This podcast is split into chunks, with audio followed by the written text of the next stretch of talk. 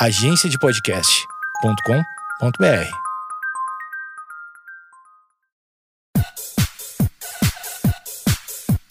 Você está ouvindo o Geekonomics Podcast, onde nossa racionalidade é questionada e a economia comportamental é explicada. Nossa verdadeira humanidade desvendada sem reservas e com a dose certa de ciência e reverência.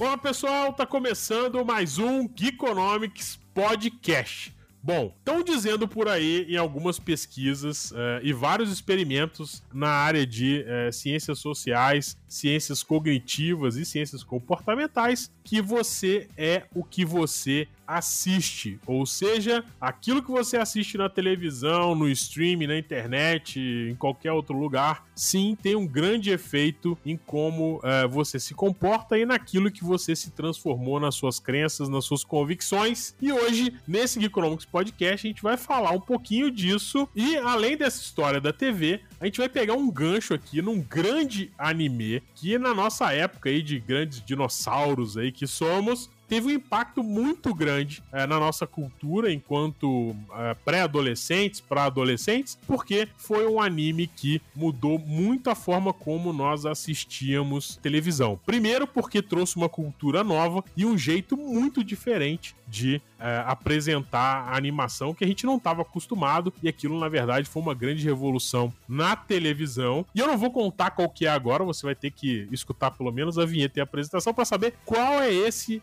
anime que eu tô falando. E nós vamos é, debater aqui se esse anime teve sim algum impacto para a formação nossa enquanto pessoas, enquanto indivíduos e também se isso influenciou nosso comportamento e nossas decisões. E para esse papo muito interessante aqui sobre é, os efeitos sociais é, que a TV, os programas, os animes, os desenhos, os filmes, os seriados causam no nosso é, comportamento e na nossa formação. Eu sou aqui com um convidado que é o Rodrigo Henke que é analista de comércio exterior, barriga verde com nacionalidade mineira por casamento, olha que complicado isso, exímio baixista, imitador do Marcelo Camelo e considerado por alguém aqui deste podcast, ou talvez até reconhecido nacionalmente como Shiryu brasileiro, e aí eu acabei de dar um spoiler sobre qual anime a gente vai comentar na segunda parte, mas enfim, Seja muito bem-vindo, senhor Rodrigo Henke, Algo Econômicos Podcast. Muito obrigado. É, fico honrado com esse convite e é sempre interessante, né, poder conversar sobre essa época TV dos anos 90. Isso é uma coisa muito nostálgica para mim, porque esses desenhos, né, é, Cavaleiro Zodíaco, Shurato, Samurai Warriors, Yu Yu Hakusho, isso é realmente a minha infância me influenciou bastante. Eu acho que eu não seria a pessoa que eu sou hoje sem, né, sem a influência desses, desses programas. E quanto ao, ao comentário sobre Shiryu, é... Já entendemos. é, eu, eu não vou comentar. Muito bem, muito bem. E comigo aqui também, o já contumaz, aqui, já frequente aqui no Geekonomics Podcast, senhor Quintiliano Campomori. Diga aí. Grande Matozinhos, grande Rodrigo, grande Rafael Jordão, que na sequência vai estar falando aqui com a gente. O, ratifico as, as palavras do Rodrigo. É muito, muito bacana a gente poder bater um papo sobre algo que nos formou como, como homens, como seres humanos. É, vamos debater que se por bem se foi por mal, mas é, o, que, o que a gente passa na infância, com certeza, faz parte do que é, nos, nós somos hoje em dia e como que a gente reage a grande parte das coisas que a gente vive numa vida que que antes, naquela época, a gente não tinha preocupação de pagar boletos e hoje a gente tem. Então isso é, era um momento muito legal da vida de todos nós, né, que tem aí entre seus 25 e seus 40 anos, é, em que os boletos não apareciam e a gente só tinha a obrigação de estudar e ver algumas coisas bacanas na televisão e brincar na rua. Então, lembrar dessa época nos dá muita alegria. Muito bem, esse, é, na verdade, essa é a introdução com mais spoiler da história do podcast. Todo mundo já contou o assunto que eu tava fazendo suspense. Mas vamos lá. Aqui também, hoje, um podcast com mais uma pessoa que tá assumido por aqui, é, que se identificou aqui como Shiryu, não sei se foi uma piada e tal, mas enfim. Aqui também, para esse podcast, senhor Rafael Jordão. Opa, bom dia, boa noite para todo mundo. E eu não posso ficar dando spoiler do, do que, que a gente vai falar hoje, apesar de que eu desconfio que as pessoas tenham descoberto o que, que a gente vai falar. É, vou dar uma dica: não é Dragon Ball, poderia ser Dragon Ball também. É, não é Churato, mas poderia ser Churato. E, e, a última dica que eu vou dar é que envolve mitologia grega mas de uma forma um tanto quanto deturpada. Opa, demais. Muito bom. Então é isso. Depois de tanto spoiler aqui nessa apresentação, você já deve ter desconfiado qual que é o assunto hoje. Mas lembrando que a gente não vai falar só sobre o anime, vamos também comentar um pouco sobre a influência de determinados programas, a influência daquilo que a gente assiste na formação de quem nós somos e de quem nós nos tornamos. Então vou pedir o editor para rodar a vinheta aqui e a gente volta logo depois dela com mais um Geekonomics Podcast. Valeu! Geekonomics Podcast. Ciências comportamentais para o seu dia a dia. Voltamos, esse é o Geekonomics Podcast e hoje a questão aqui é o seguinte que eu já vou jogar pra turma que tá aqui comigo. Vocês acham que nós somos aquilo que nós assistimos na TV? O que, que vocês acham? Você acha que o tipo de conteúdo que nós assistimos na TV determina ou influencia em alguma medida as nossas preferências, comportamentos? E aí, o que, que vocês acham? Tem pesquisa, hein? É, eu, eu acredito que influencia no comportamento de uma forma né, psicológica e tal, mas não numa forma profissional, né? Por exemplo, eu sou analista de comércio exterior. Não acho que isso tem muito a ver com é, armaduras ou poderes, assim, né? Apesar de que eu posso fazer, posso importar insumos para fazer uma armadura, por exemplo, né?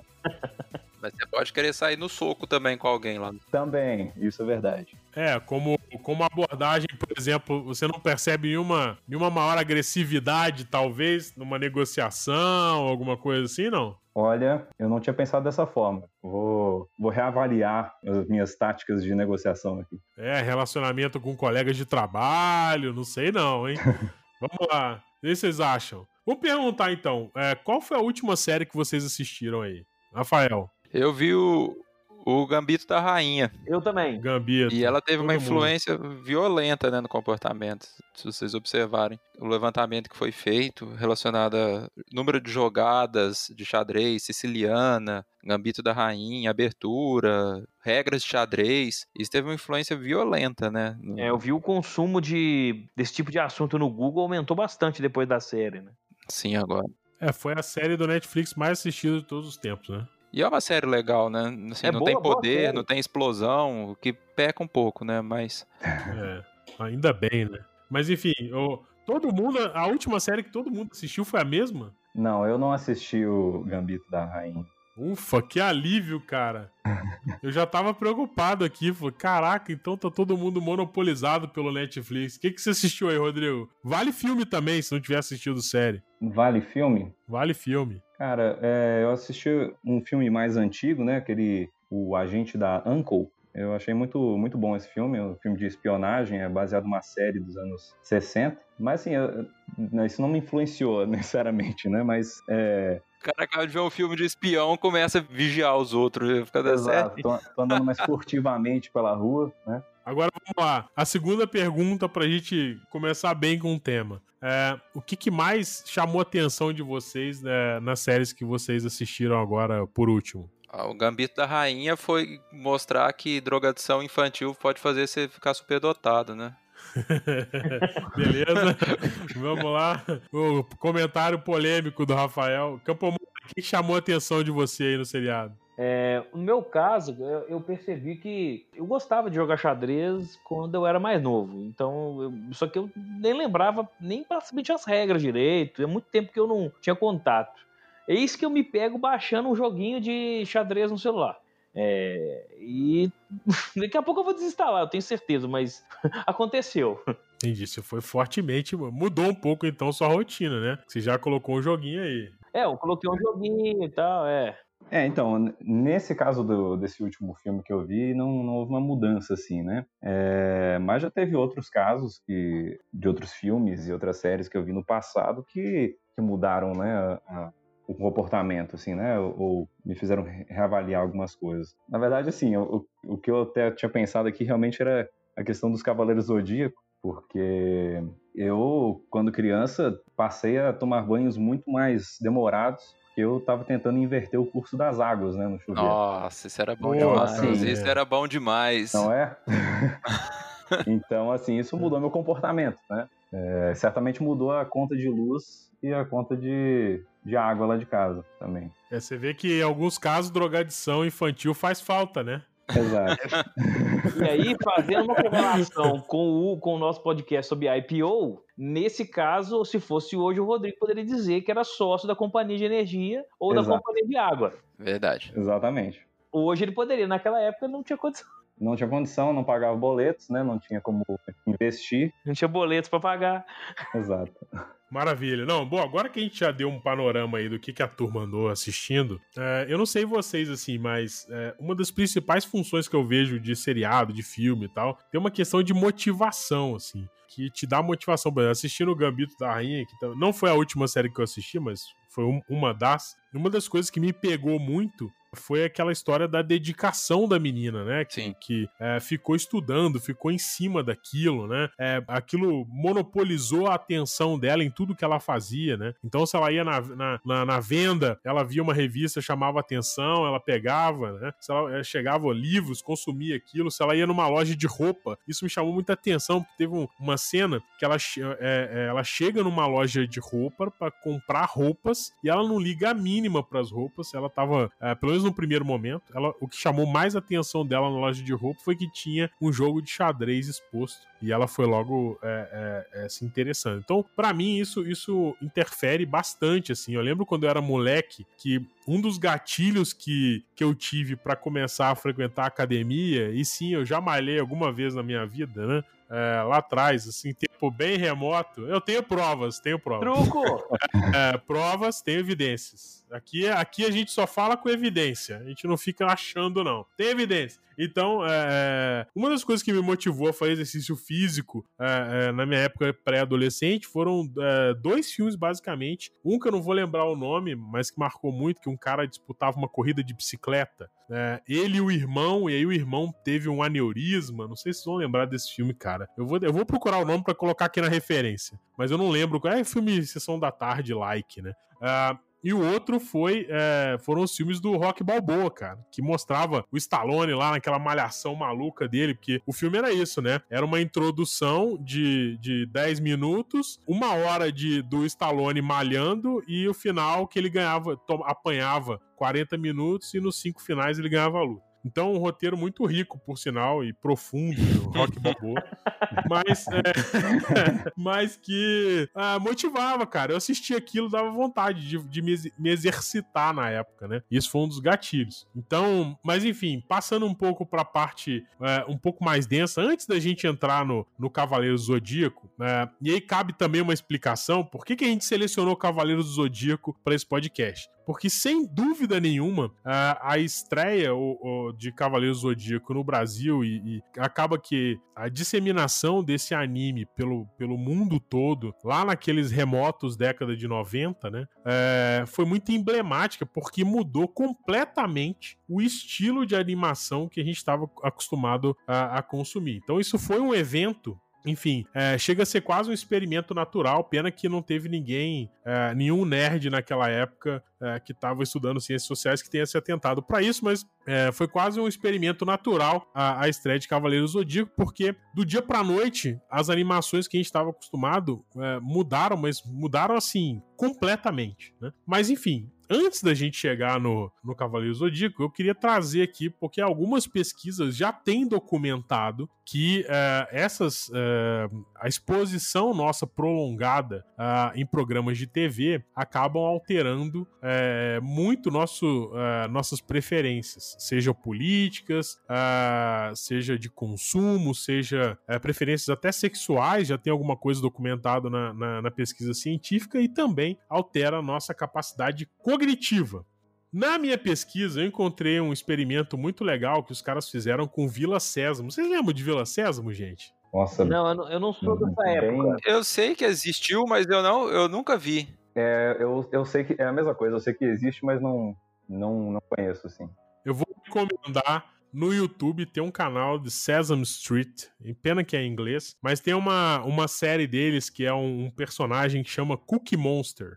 É, esse eu conheço. ele faz é, short vídeos com paródias de filme do cinema. E os vídeos têm o objetivo de orientar as crianças, dar uma educação formal, assim, entre aspas, é, a respeito de é, comportamento, um pouco de inteligência emocional, de autocontrole. Tem uma série que chamou muita atenção, foi do. que eles parodiaram o 007. É, a série chamava Listen to Directions, ou seja, escute é, o direcionamento, escute a instrução. Né? Uh, listen, eu tenho problema de converter inglês em português, não sei se vocês repararam.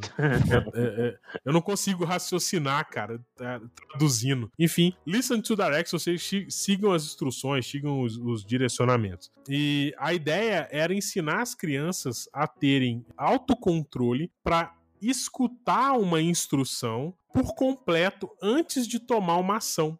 Então, o 007 chega numa porta, vou contar rapidamente que o 007 chega na porta é, e tem três botões. E ele não sabe qual botão apertar para abrir a porta. E aí ele pega o reloginho dele faz uma videochamada com a, a, a investigadora-chefe lá é, e pergunta: Olha, eu tô aqui e agora, como é que faz? Qual que é a inteligência aqui? Qual botão que eu aperto? Aí a, a, a diretora lá do, do departamento de, de investigação vira pra ele assim: Listen carefully. Ou seja, ouça com calma, com cautela, né, com cuidado. Listen carefully. Press the green button, ou seja, é, pressione o botão verde. Aí ele já saía, cara, afobado e metia a mão no botão verde. Só que aí dava errado, ele tomava uma galinhada na cabeça. Caiu umas galinhas. Muito psicodélico o negócio, por sinal. Mas aí ele voltava pra chamada e falava: pô, o que, que tá rolando? Não sei o quê. Você mandou apertar o, o botão verde, eu apertei, a porta não abrindo, eu tomei uma galinha na cabeça. Aí a moça falava assim: listen carefully. Press the green button after. The Blue Button. Então, ou seja, era para apertar o verde depois de ter apertado o azul. Aí ele seguia a instrução, ou seja, porque ele ouvia até o final e seguia. E por que, eu tô falando isso? Nesse experimento de uh, Vila Sésamo, os caras fizeram dois grupos e no grupo controle, eles só sugeriram que as pessoas é, consumissem o programa, mas não tiveram nenhuma ação. No grupo experimental, é, eles sugeriam que a pessoa consumisse pelo menos, ou colocasse as crianças para consumir é, o Vila Sésamo pelo menos uma vez é, por semana. Uh, então, ao longo de seis meses, eles monitoraram e eles identificaram, cara, que o grupo experimental, ou seja, o grupo que foi mais exposto ao Vila Sésamo, que era um programa que era destinado a passar conhecimento, passar coisas, conteúdos relacionados à educação de crianças, alfabetização precoce, enfim. É, o grupo experimental ganhou 5.4 pontos de QI em comparação com o grupo de controle. Ou seja, quem foi mais exposto ao conteúdo do Vila Sésamo pela TV apresentou melhores resultados e 5,4 pontos em média de QI, a mais do que as pessoas que foram menos. É impactados. Eu vou deixar esse link aqui da pesquisa, é bem interessante, tem dois bons, grandes artigos aqui sobre isso tem o artigo original que foi publicado em 1971 e tem uma revisão agora que, que foi feita, é, um material até bem bonito e tal, que os caras acompanharam algumas crianças ao longo de 30 anos para tentar é, projetar um pouco desses efeitos. Né? O que, que, vocês acharam disso? É, é loucura total, né? Bem surpreendente, viu? Nossa. 5.4 pontos de QI, cara, para quem assistiu Vila Sésamo. Eu coloquei minha filha para assistir agora. Vai assistir Vila Sésamo.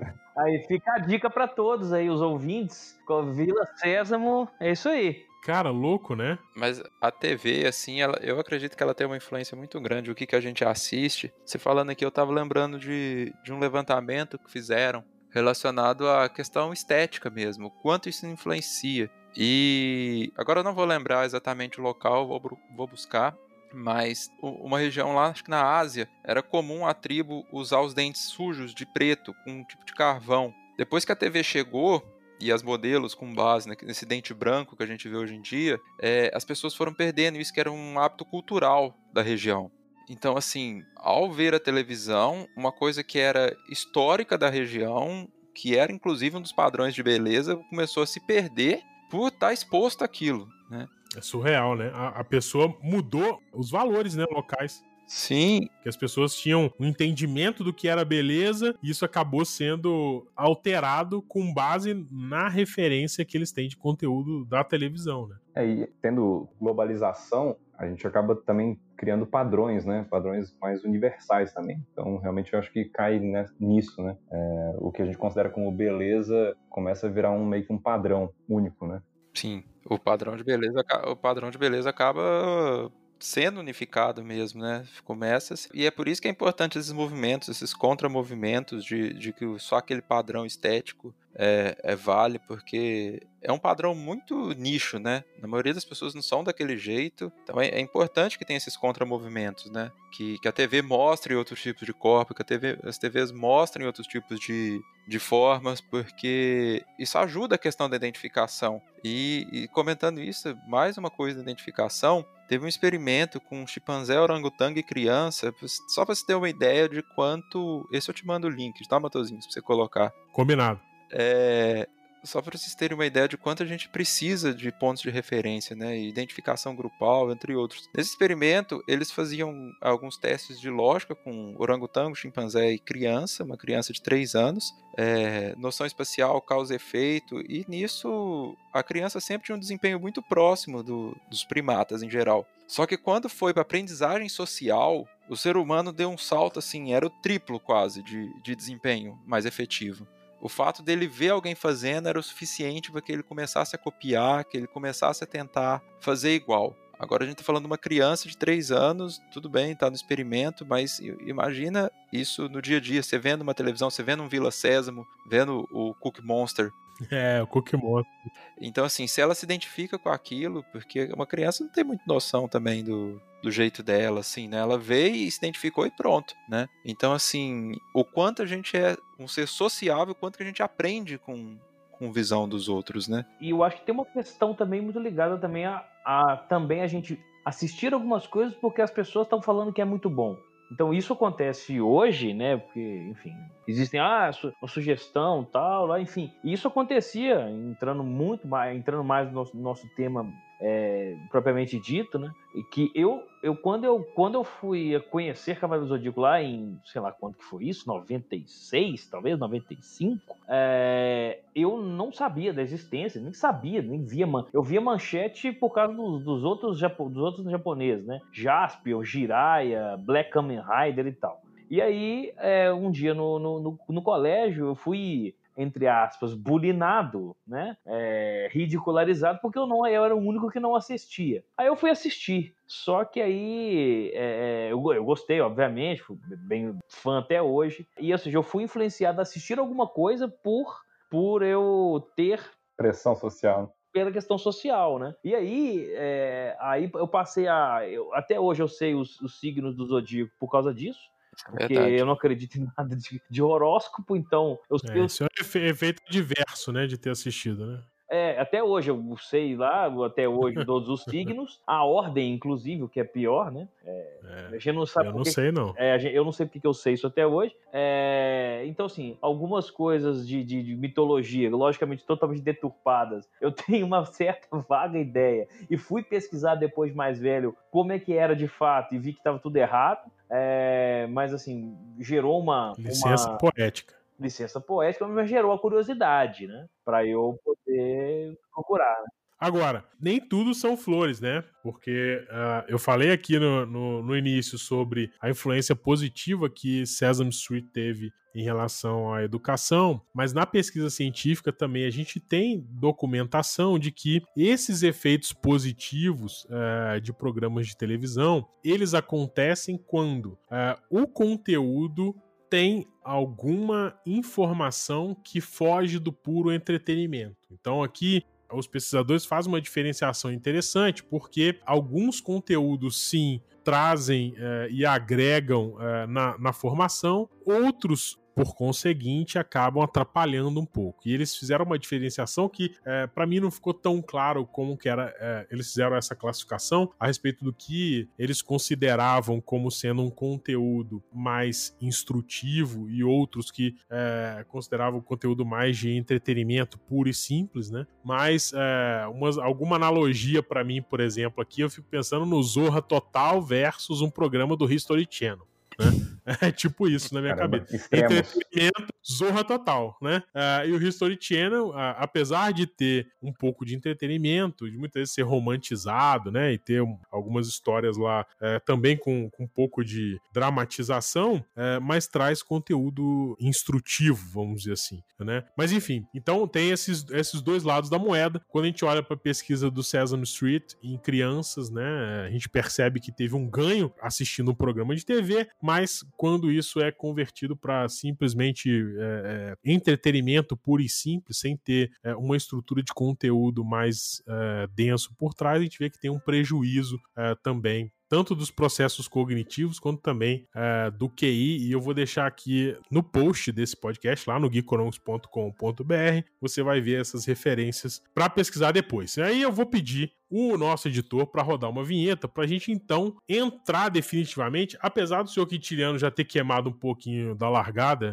pela segunda vez, diga-se de passagem, é, na introdução e agora, eu pedi para rodar agora uma vinheta, se possível, uma vinheta é, do anime, pra gente voltar e falar um pouco de Cavaleiros do Zodíaco, que, como eu disse no início, foi um divisor de águas, é, porque pode até não ter sido o primeiro, mas foi um dos primeiros animes que chegou por aqui, em terras brasileiras, e com certeza isso mudou muito a nossa concepção, é, mudou muito o comportamento na, na nossa pré-adolescência, vamos dizer assim, porque era um perfil, como eu já disse, completamente diferente de animação. Então é isso, editor, roda aí a vinheta, a gente volta com a influência de Cavaleiros do Zodíaco na formação das pessoas da década de 90, né? E dos comportamentos. Roda a vinheta. Você está ouvindo o Geekonomics Podcast Economia Comportamental para Usar.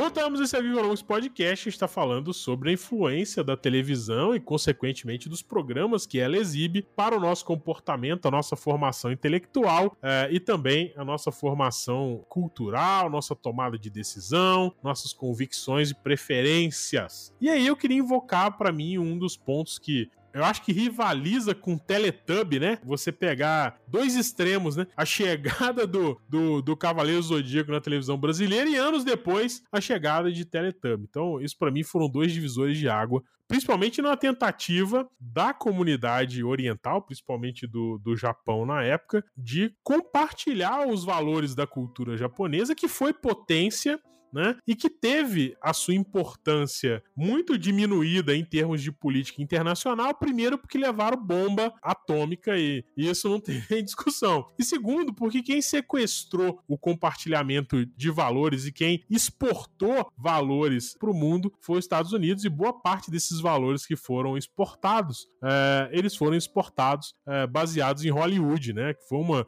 se, se, existe um mecanismo eficaz de propaganda do American Way of Life, é Hollywood, não tem dúvida. O storytelling é tudo bem montadinho, as convicções e tudo, e isso foi exportado, e isso acabou é, é, sendo um dos principais elementos de conquista dos Estados Unidos, da sua relevância internacional que eles têm hoje. Mas, no entanto, esse processo não foi estanque, né? A gente teve algumas influências é, outras de outras culturas, e Cavaleiros do Zodíaco, para mim, apesar da gente poder. Eu, eu posso aqui estar tá forçando uma barra monumental, mas é, na nossa infância e pré-adolescência foi uma coisa bem disruptiva mesmo. Principalmente porque é, é, Cavaleiro do Zodíaco trazia alguns elementos que não eram naturais dentro da cultura que a gente tinha de animação é, é, e dos programas direcionados para o público pré-adolescente aqui no Brasil. Se vocês querem um exemplo clássico, eu lembro que terminava Cavaleiro Zodíaco, na manchete você virava pro SBT e tava passando Chiquitita.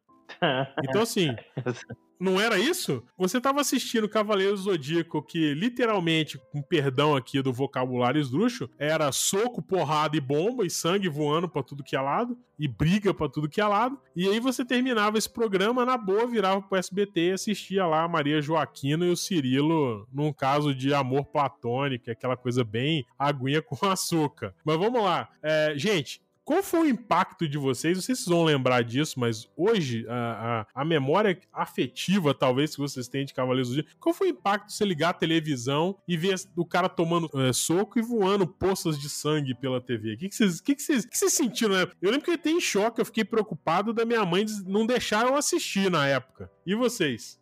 Essa foi a mesma, mesma preocupação. Falei assim, meu Deus, esse negócio aqui é muito legal, mas não, não vou deixar eu assistir, que é violento. Aquela impressão de que você tá furando a faixa etária recomendada, né? É, que é sub-14 ou sub-16, sei lá, e você tá ali é, meio que fora do, do contexto, né? E aí eu, eu ficava com esse receio no primeiro momento, uh, mas aí acho que depois meus pais foram é, sucumbidos à realidade que estava vivendo e não teria como fugir muito da de que eu não tinha como, eu iria assistir de qualquer jeito, porque é, era uma febre muito grande no momento, né? Era um, todo mundo falava daquilo, é, tinha aí tem um outro ponto também que começou a ter uma, um impacto bem importante, como na, naquela questão daqueles bonecos que vendiam na todo quanto é loja e era, era uma um frenesi muito grande da, da, da, garotada da época, revistas falando daquilo. E aí tinha um ponto que fazia, acho que toda a diferença, diferentemente do que a gente vê hoje, né? Que o, a forma da gente ter o um contato com aquele tipo de conteúdo era só na TV Manchete, que quando não tinha uma nova temporada ainda disponível, ela repetia o que já tinha passado, ou por meio de revistas que a gente comprava nas bancas, sei lá, a cada 15 dias. Então, assim, o, o saber o que poderia acontecer é, não, assim, era muito, de, muito mais difícil. Então, a gente tinha que esperar, uh, muitas das vezes, reprises até vir, de fato, uma temporada com uma temporada novamente que pudesse dar continuidade àquela história. Então, assim, a questão do, de, de maratonar é impossível, né? É, eu lembro muito bem que meus pais deixaram eu assistir porque é, é, sendo bem realista, assim, era um tempo que eu dava sossego e não arrumava confusão em casa. Então, Eram 40 minutos de paz e tranquilidade, né? É basicamente o que rola hoje aqui em casa quando a baixinha pega o YouTube aqui, final da noite, antes de dormir. É o horário que ela dá sossego. A gente consegue gravar podcast, consegue estudar de vez em quando e tal. Mas enfim, é, o Rafael, você não tem cara de ter. O Quintiliano, ele fez um, é, é, um intervalo de idade no início do podcast que me chamou a atenção, que ele falou pessoas dos seus 25 a 40 anos.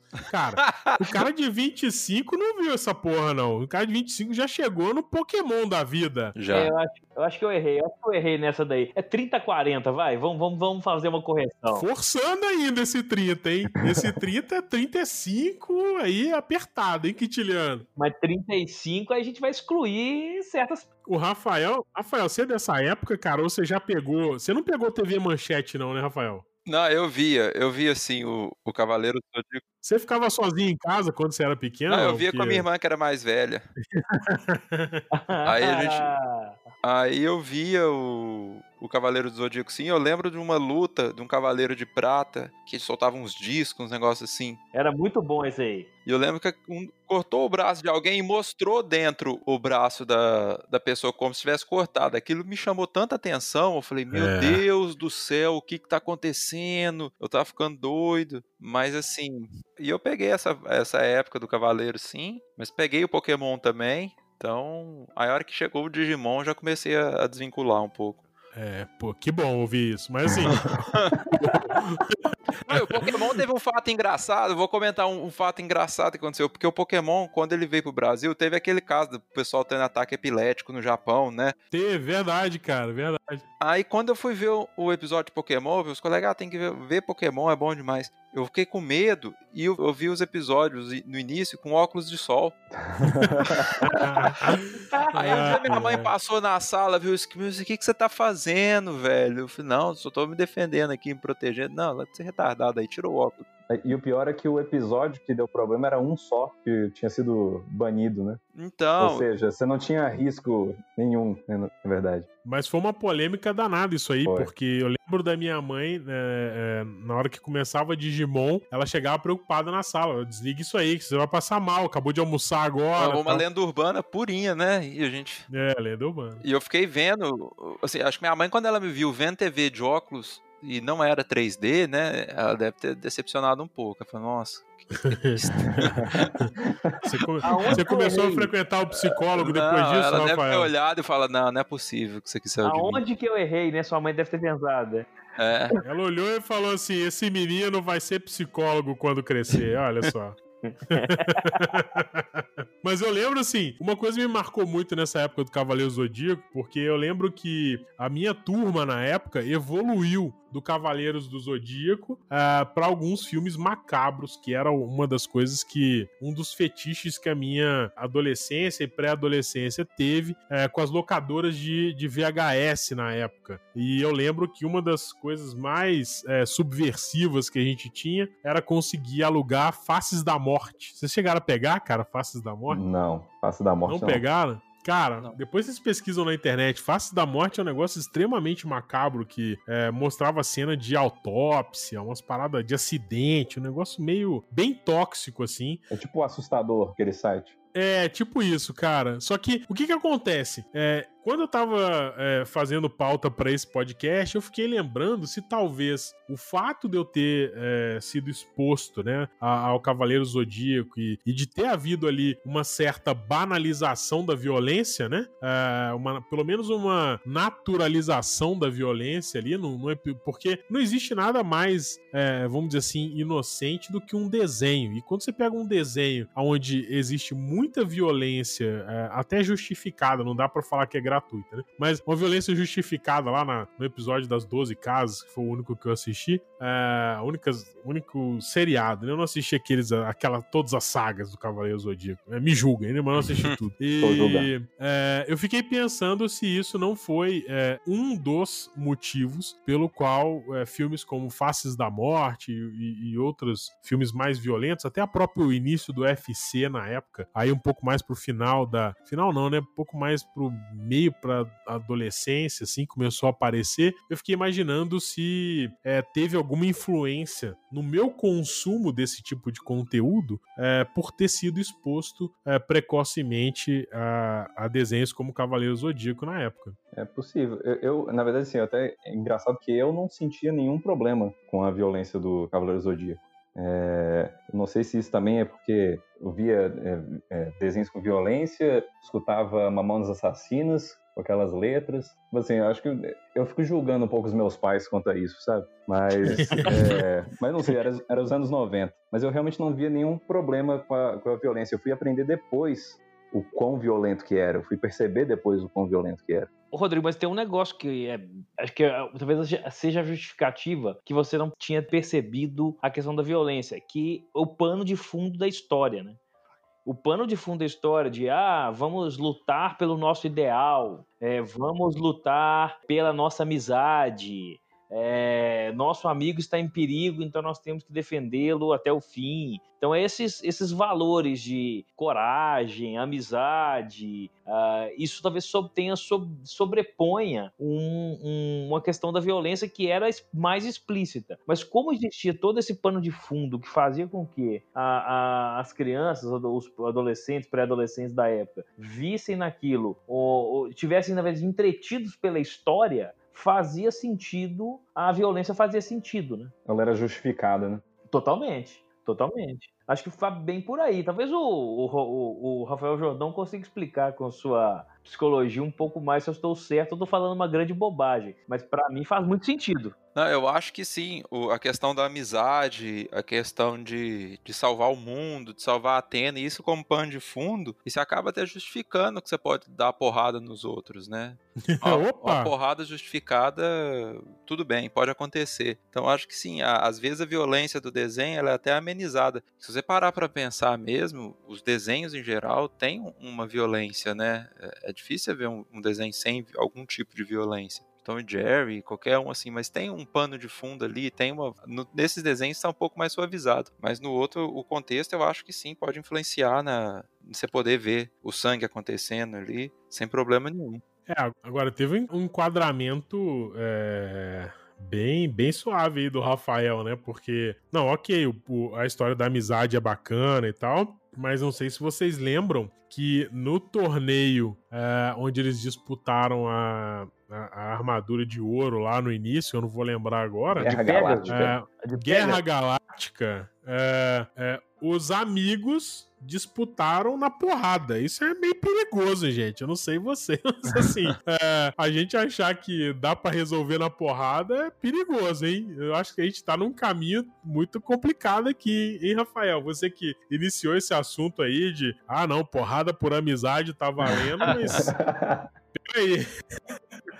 Vocês me consideram amigo, né? Não, mas ali eles estavam treinados, tinham ido para os locais lá para ganhar as armaduras. Ali é o UFC do, da década de 90. É o UFC, é. Então no UFC, o povo briga, mas tem amizade. Eu, eu, eu tava vendo esses dias uma ótima definição de Cavaleiros do Zodíaco, né? Um milionário japonês que bancou uma rinha de criança, né? É basicamente... que merda. E que viraram amigos.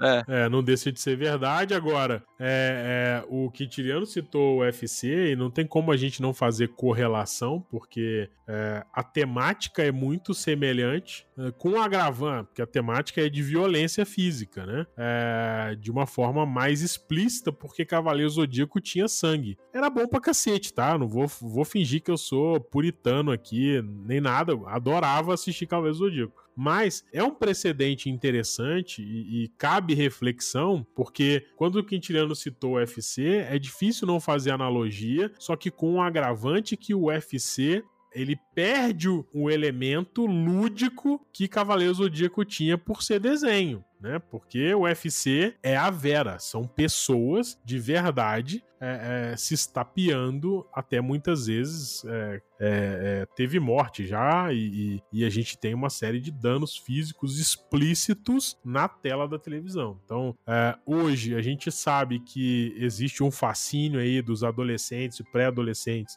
por esse tipo de esporte.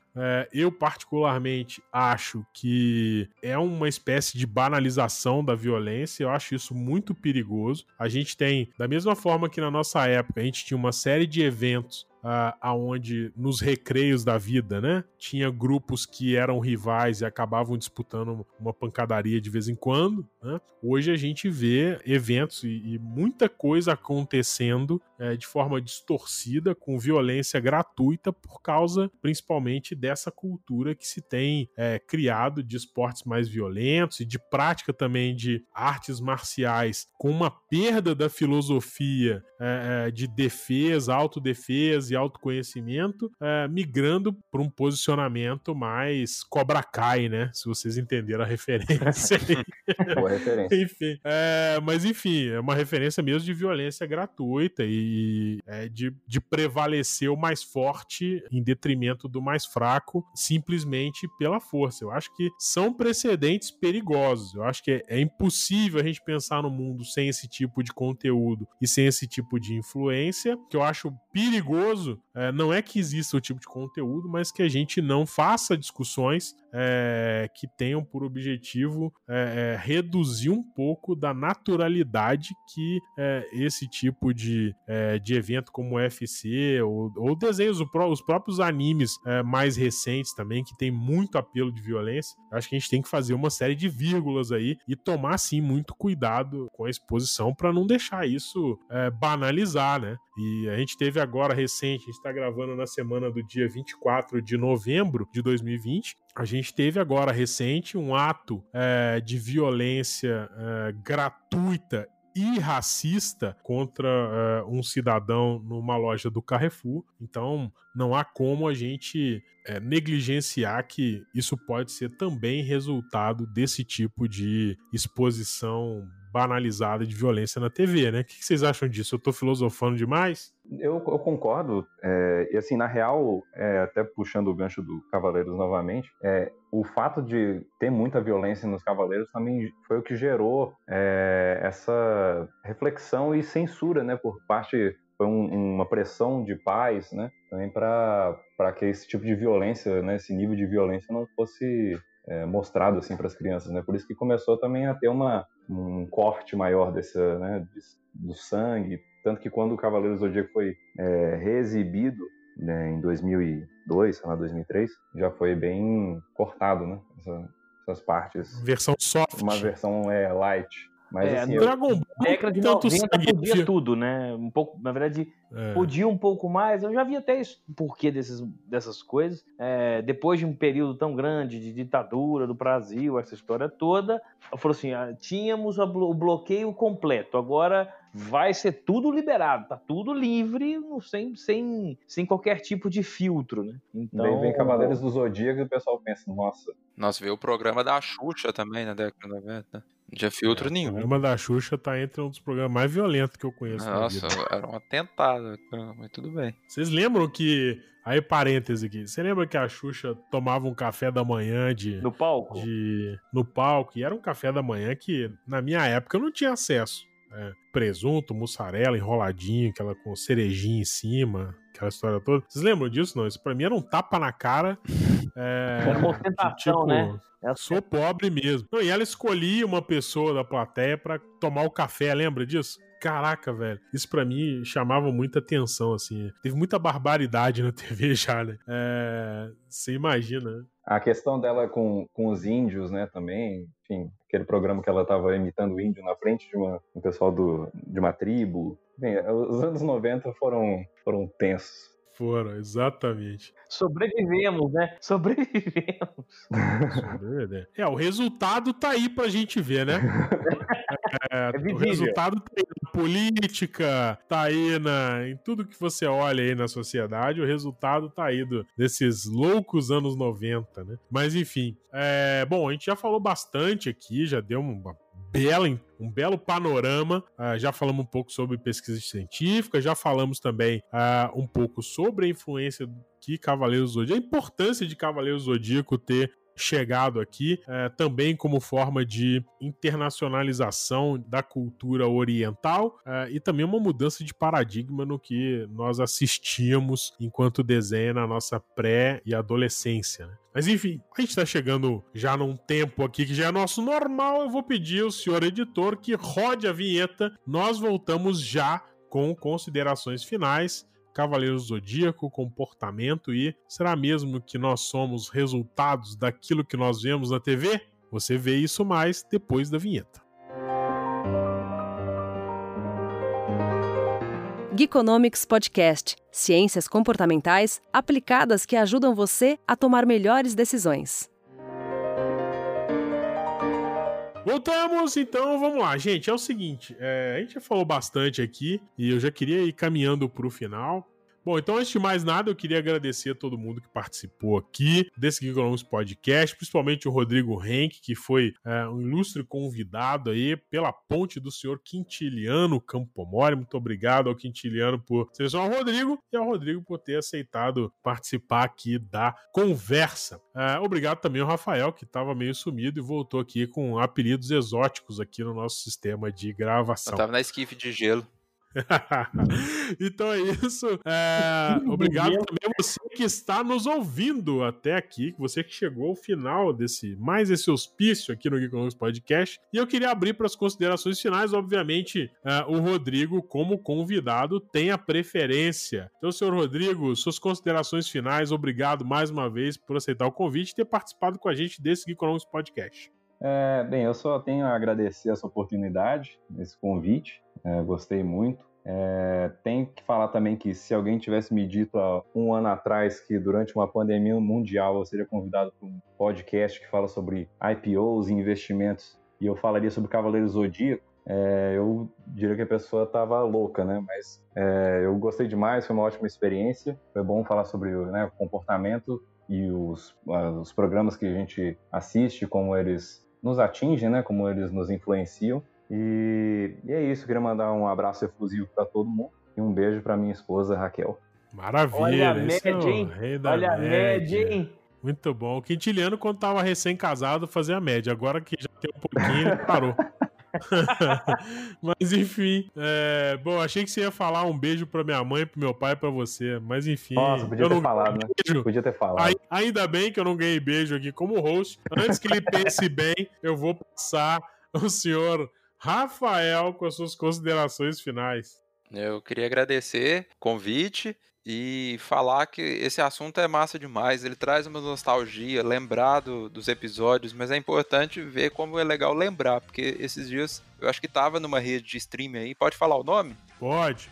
Tava na Netflix, eu fui ver um episódio, eu fiquei sem paciência total, velho. Falei, meu Deus, que enrolação. Quatro horas, um olhando pro outro, só assim, gemendo, né? Eu vou. ah, ah, ah. Aí o outro só ficava. E ficava só nisso, né? Mudando de take o tempo todo. Não Exatamente. chegava a lugar nenhum. Então, eu vi, Dragon nossa, Ball é assim também, né? Nossa, Dragon-. O, o- o Dragon Ball, eu gostava do Dragon Ball. Uma das coisas que eu mais gostava do Dragon Ball é que era assim: será que Goku vai virar um Super Saiyajin? Não perca o próximo episódio. Aí o nome do episódio: Goku vira um Super Saiyajin. Já tinha um spoiler no episódio, assim, né? No, O título título do é episódio. spoiler, Todos os né? títulos do episódio eram um spoiler diferente. Freeza morre. Tinha um que era desse jeito, velho. O Freeza ficou. Isso 15 é pra baixar semanas- a ansiedade, Rafael. Baixar a ansiedade da molecada, senão os moleques assustar. fica cara. 15 semanas, vai morrer, não vai, vai conseguir, não vai. De repente, Freeza morre. Eu vou, ué, do nada, assim. Baixa ansiedade, cara. Baixa ansiedade. Mas eu acho assim, muito importante a nostalgia que isso traz, eu acho super legal, mas, de novo, lembrando, né? E a gente lembra, inclusive, das brincadeiras mesmo. Campo Moro comentou. Tinha alguns cavaleiros do Zodíaco que eram mais sem graças que os outros, a gente julgava quando era criança que era mais sem graça que os outros. E eu lembro, assim, de colegas meus mentindo a data do nascimento só pra não ser determinado cavaleiro, entendeu? E isso, isso era muito engraçado. Olha, não vai falar qual que é, que você vai criar problema pra gente aqui no eu, podcast. eu vou falar, né? Todo mundo sabe Mas- qual que é. Mas eles todo mentiam a, a, a data de nascimento e a gente, eu acabei desse jeito aprendendo também sobre Qual que é seu signo mesmo, Rafael? meu é Libra. Deu na vida, viu? Na trave! E assim, e é, e é isso. E, e queria mandar um abraço pra todo mundo, mandar um beijo pra minha esposa, mandar um beijo pra minha mãe, mandar um beijo pra quem tá ouvindo e, e juízo. Maravilha! Opa, pela segunda vez escapei do beijo aqui, graças a Deus. Tem um Vamos lá, Capomore então. ainda. Tem uma esperança. O Capomora é inofensivo, não tem jeito não. É. Mas é isso, Rafael, obrigado por ter voltado aqui a mais esse Geekonomics Podcast. Agora, o senhor Campomori com as suas considerações finais. Matozinhos, Rafael, Rodrigo, muito obrigado pelo, por ter aceitado o convite para participar dessa, desse papo aqui, desse, como diria o Matozinhos, desse hospício. É sempre muito bacana a gente retomar né, a- a- o que a gente viveu na infância, na pré-adolescência e como que isso nos formou como pessoas, pro bem ou pro mal, nos ajudou a ter algumas referências, lem- saber minimamente quais são os 12 signos do zodíaco, enfim. É, isso é bem, bem, bem legal a gente lembrar. E realmente o que o Rafael falou aconteceu comigo já. Eu fui ver algumas vezes depois na, na Netflix os episódios e falei assim, eu gostava disso? Mesmo, eu gostava. Então, assim, é aquela coisa, eu recomendo a todos. Não vejam os episódios feitos na década de 80 e exibidos no Brasil na década de 90. Não veja, não vai fazer tão bem assim. Fique na nostalgia. É, então, isso é o meu, meu, meu recado e minha sugestão para todos os nossos ouvintes. É, não vou mandar beijo para você. A esperança, a sua esperança está em vão. É, mas como os demais, né? Raquel, um beijo, te amo. Ah, muito bem, obrigado, Quintiliano, duplamente. Primeiro, seus suas considerações, segundo, pela participação, e na verdade, triplamente, né? E terceiro, por ter é, é, me safado de receber um beijo aqui ao vivo. Não que eu tenha nenhuma restrição a isso, mas enfim, é, pode ser que a minha esposa fique com ciúme. Mas enfim, vamos lá. É, bom, queria agradecer de novo a você também que está aqui nos escutando até agora. É, foi um tema muito interessante para a gente refletir é, o que que a televisão pode causar é, tanto nas nossas preferências quanto nos nossos comportamentos e até mesmo é, nas nossas convicções e, e na nossa cultura. É importante a gente sempre refletir a respeito daquilo que a gente está consumindo. Não que seja proibido ou que a gente queira aqui ser puritano a ponto de recomendar só coisas edificantes e construtivas para a vida de vocês, mas que você é, pelo menos tenha uma visão crítica é, daquilo que você está assistindo para que evite que você acabe tomando como natural natural e normal determinadas ações, determinados comportamentos que estão muito longe é, de serem normais. E aí é importante uma, um exercício que eu sempre gosto de fazer quando eu assisto é, é, ficção, seja ela em desenho, seriado ou, ou filmes, é a gente entender que aquilo que a gente está assistindo tá no domínio e tem uma fronteira muito nítida, que é a fronteira da imaginação e da ficção. A vida real é muito diferente e a gente precisa fazer essa decodificação para evitar que a gente pegue arma e saia atirando dentro de escola. A gente é, ache, por exemplo, como o senhor Rafael diz aqui, que a gente pode resolver problemas e, e as nossas diferenças na porrada, né? Então, é, é importante a gente ter esse discernimento, certamente no estágio que a gente está de evolução do conhecimento e da sociedade, realmente é lamentável que a gente ainda tenha, uh, a gente ainda veja esse tipo de uh, convicção aparecendo, seja na política, seja uh, nas comunidades onde a gente vive, enfim, e ao redor do mundo também. Então é importante a gente fazer essa decodificação. Acho que essa, na minha opinião, essa é uma das grandes mensagens que fica aqui desse Geekonomics Podcast. É legal enquanto ficção, mas a realidade realmente a gente precisa depurar. Então é isso. Se você chegou até aqui, tem mais um recado Pois é, você sabe que a gente tá chegando no final do ano e, e, muitas pessoas já têm mandado pra gente, perguntado quando que a gente vai virar essa temporada que foi muito longa do Geekonomics Podcast, essa quinta temporada, que tá chegando, se eu não me engano, já passou do episódio 20. Muita gente perguntou por que, que a gente não virou a temporada ainda. É... Enfim, não tem uma explicação lógica para isso, mas obviamente que a situação da pandemia acabou deixando, segurando a gente um pouquinho, mas agora chegando o final do ano, possivelmente é, a gente, esse vai ser o último podcast do ano, que vai entrar no ar no início de dezembro, e a gente faz uma parada e retomamos em janeiro com muito mais Geekonomics Podcast, e se tudo der certo, com conteúdo também renovado tá? Em sua forma e quem sabe com alguns outros assuntos e outras abordagens aqui é, na temática. Então se liga porque é, a gente vai dar uma pausa aí de final de ano pra gente arrumar a casa, fazer aquela faxina, né? Arredar o móvel, aspirar atrás debaixo do sofá e em janeiro a gente volta é, com muito mais é, Geekonomics Podcast para você. Enquanto isso, você pode aproveitar para fazer uma maratona, colocar seus episódios pendentes aí de escutar e escutá-los, né? E também consumir o conteúdo é, do site geekonomics.com.br e também das redes sociais que vai estar, tá, vai continuar sendo é, atualizado normalmente. Então é isso, gente. Muito obrigado mais uma vez pela audiência e pela paciência. Eu vou encerrando aqui, arroba Matozinhos. Tchau.